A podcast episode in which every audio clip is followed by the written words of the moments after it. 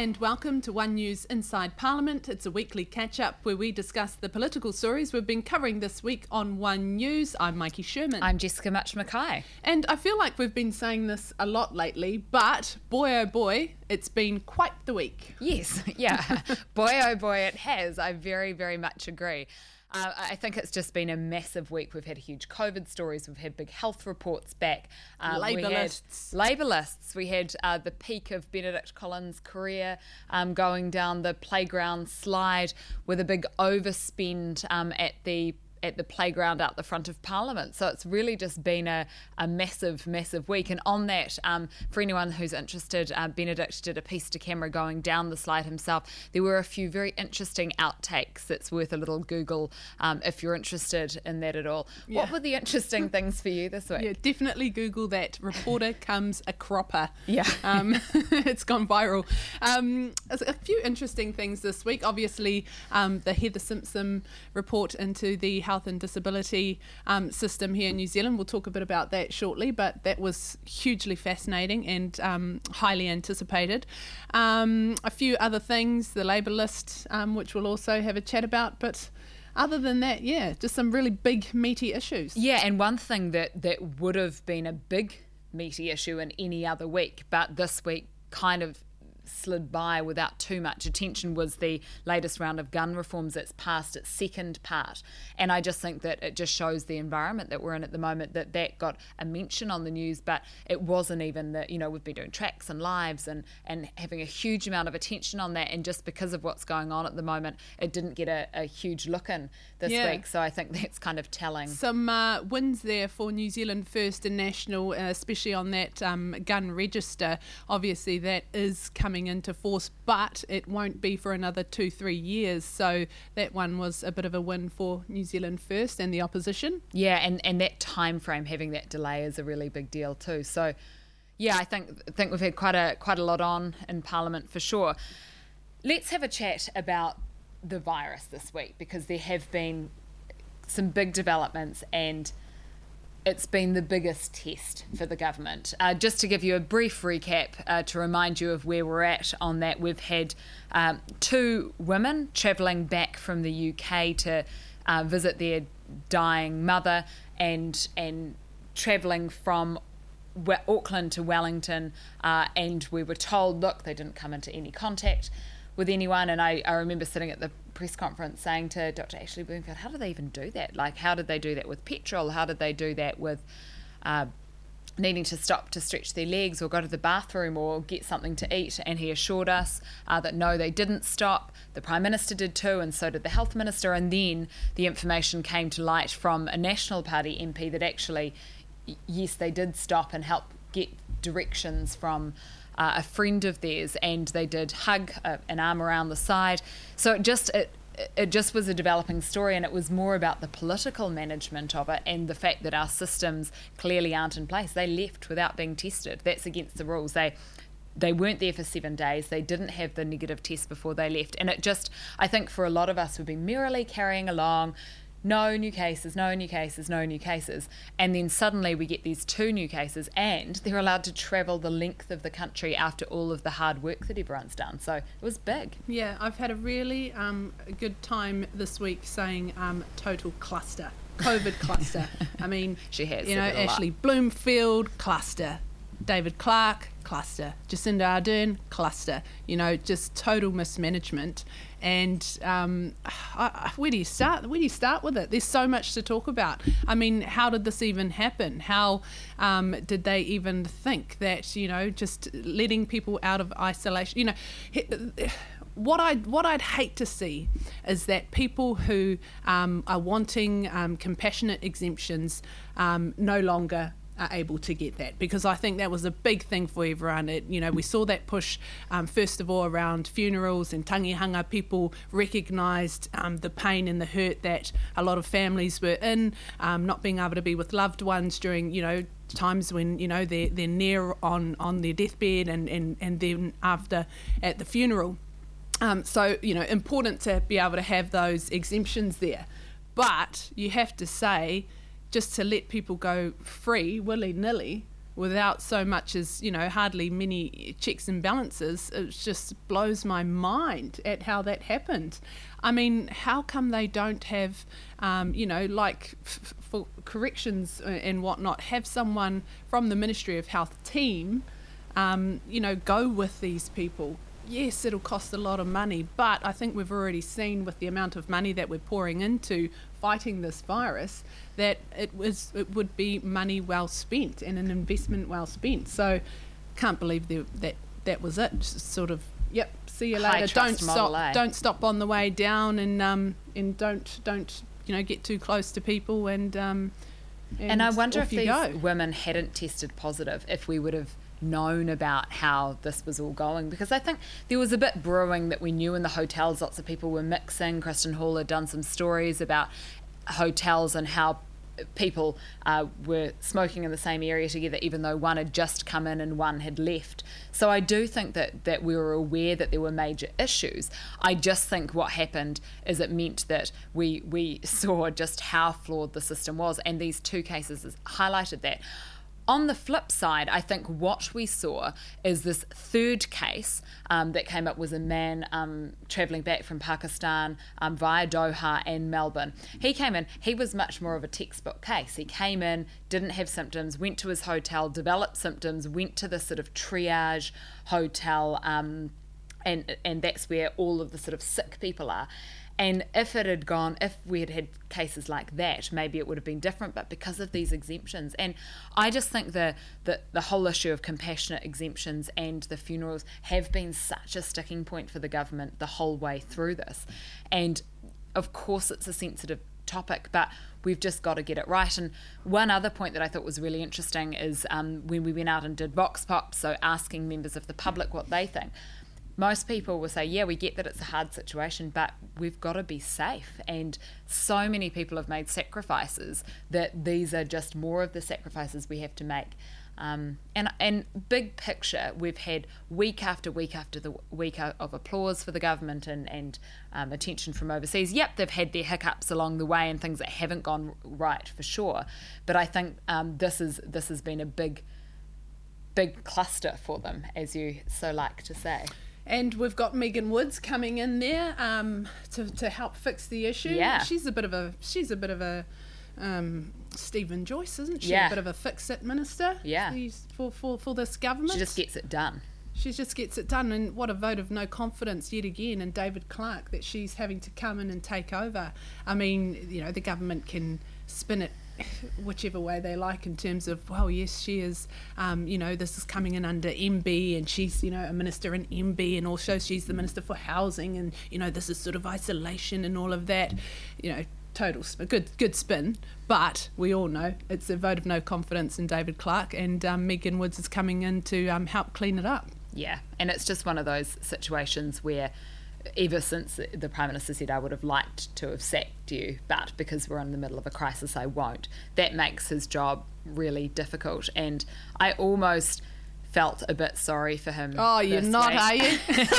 almost. I mean, I'm not there because he's the minister and he's in charge, but you almost do. And I think that's when, um, if, if you know that if, if we are, I wonder if a few members of the public Look, are. I did see some glimmer of hope for David Clark, I must say, and that was in the Health and Disability Review. I thought he did a really good job at the press conference with the media on that issue, and I did sort of see some glimmer of hope there, there on go. that one for him. The other um, uh, issue is also Ashley Bloomfield not fronting um, the day after. Um, the issue with the sisters came out. That was a bad move um, and probably not one um, that he chose himself. No, um, no doubt there was some uh, directives given from the ninth floor um, that perhaps the prime minister would be the one to front it, and Ashley can, um, you know, stay out of it for that one day. Um, they obviously came to their senses the next morning because he was around doing the morning media rounds. Um, and what a hit though to his um, you know reputation and, and, and everything that that he's built up during this time. I mean, people have come to somewhat idolise him, right? Um, and he has. He's done a great job. Um, but this was a huge, the first big, huge stuff up and um, it had all of their names written all over it. Yeah, and I mean, I, I, think in terms of, of that reputation, we've talked about the health minister quite a lot. That maybe segues us quite nicely to the Labour list. Someone who has been brought in on that list, who well, perhaps well, well. Might, might be quite high up and might um, have very much uh, the credentials to be an influence in health, um, and that is uh, Ayesha Verrall, who we've seen talking a lot about uh, COVID 19 and was in charge of, of part of that and delivering that. She's now, of course, on the Labour list. That segued us quite nicely into mm. that next topic. Mm. I thought we did okay with that one. Um, so Ayesha Verrall's on that list. Labour, of course, released its list on Monday. You were there. What was the feeling and the mood? Some of the new candidates were there too. Yeah, well, we got the press release just just before the sort of um, media stand up, and I think we were all sitting in the office, and we as soon as the press release came through and we saw her name on there, I think there was Ayesha Verrall. Whoa, you know, it was it was a big name. It was a big get, big get for Labour. Um, she was obviously very strong um, during COVID 19 when she put together that um, contact tracing report. That was a huge piece of the puzzle um, when we were in the thick of level four lockdown and, and figuring out the way forward. Um, and it, it, you know, it was a it was a very strong report in that it um, it found a number of the holes that needed fixing to get to that gold standard. Um, so, you know, she became a bit of a household name uh, alongside Ashley Bloomfield, not as much, but, you know, um, at that time. And so to have her then appear on Labour's list, um, I think everybody just, you know, was surprised and and um, no doubt a big get for, for the party. And I think spe- what happens is, is, and you asked about this in the press conference as well, is of course you've got her talking about this in the government's response to it uh, and on the other hand, standing as a candidate, and it and it makes it complicated because at, at what point do you uh, declare that you're standing for the party and stop talking um, with just your doctor's hat on? Um, and when we put that to the prime minister, she said, "Well, you know, um, with." with the Air New Zealand chief executive, we didn't make a big song and dance about that. He, of course, was um, a was leading uh, one of her business economic groups at the time, and then he put his name in the ring and stood for National, of course. And she was like, "Look, I didn't make a big song and dance about that. Um, you've got to declare when you can, but sometimes um, in politics there are there are you know you make a decision and make a call. Um, so I don't know. I think you've got to, and I mean, it doesn't seem complicated on the face of it if you're standing for a party, you have to tell people because you have to, people have to know when you make comments the lens in which you're speaking through. So uh, I think uh, perhaps again in another week it would be different. Yeah, look, and and um, she she you know in her defence, I guess she did say, look, she she wasn't planning on it, um, and she decided at the very last minute. Um, in saying that, though, she is on um, one of the district health boards um, there as uh, uh running uh, uh, on a Labour ticket, um, which she declared at this press conference. So there yeah. are affiliations or yeah. there and thereabouts. Um, other interesting things to note with that, um, you know, the other interesting thing to note with her, of course, is that she is on the list at 18, the mm. highest newbie, but also directly behind David Clark. So, yeah. oh, you know, the symbolism. so that obviously led to questions over whether or not she could be our next health minister. Um, the, pri- the prime minister, though, quickly batting that down. Um, who are some of the so other I, interesting I ones on some, that list? Yeah, really interesting names and and um, scattered quite high up in the list. Um, Vanushi Walters, who's a human rights lawyer. Um, Camilla Belich, who's standing in Epsom.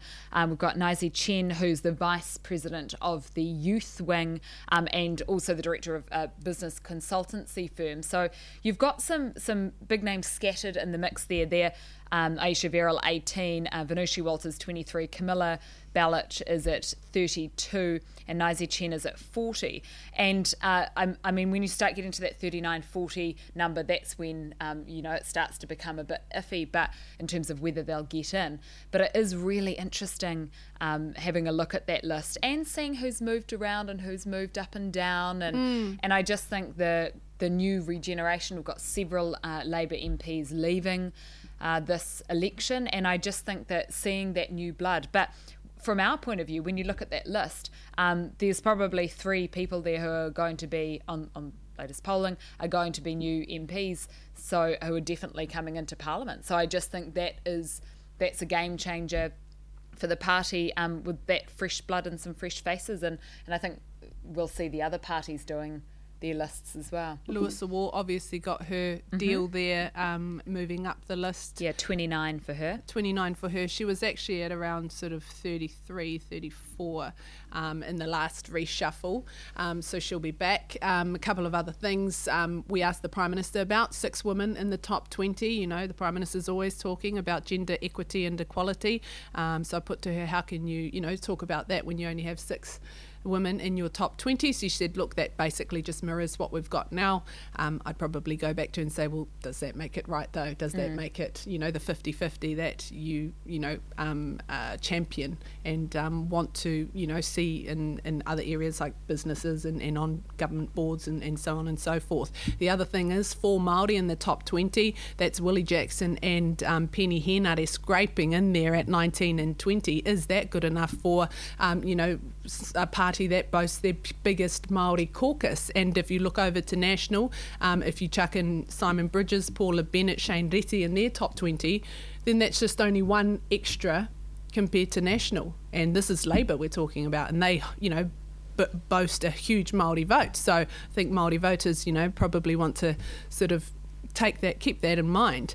Um, so yeah, look, really love a good list, right? Love a good list. we do love um, a good um, ranking system, and it it's brutal, in. eh? It's it it's pretty brutal. So here is the list, and it's basically one to eighty four of of how well you're doing in your job. And I just think that um, in no other company would you go to and be like, oh yeah, so I'm um, considered the 31st most important person in this organisation. Like it's that's pretty brutal and that's pretty mm. rough. So um, we, from a journalist's point of view, it's very fun, and we'll see the national list come out soon. That'll be another really interesting one to keep an eye out. So, shall we briefly have a chat about the health report that you did? Um, obviously, seeing Heather Simpson, um, H2 back in the back in the mix. Yep, H2, Helen Clark's old chief of staff there.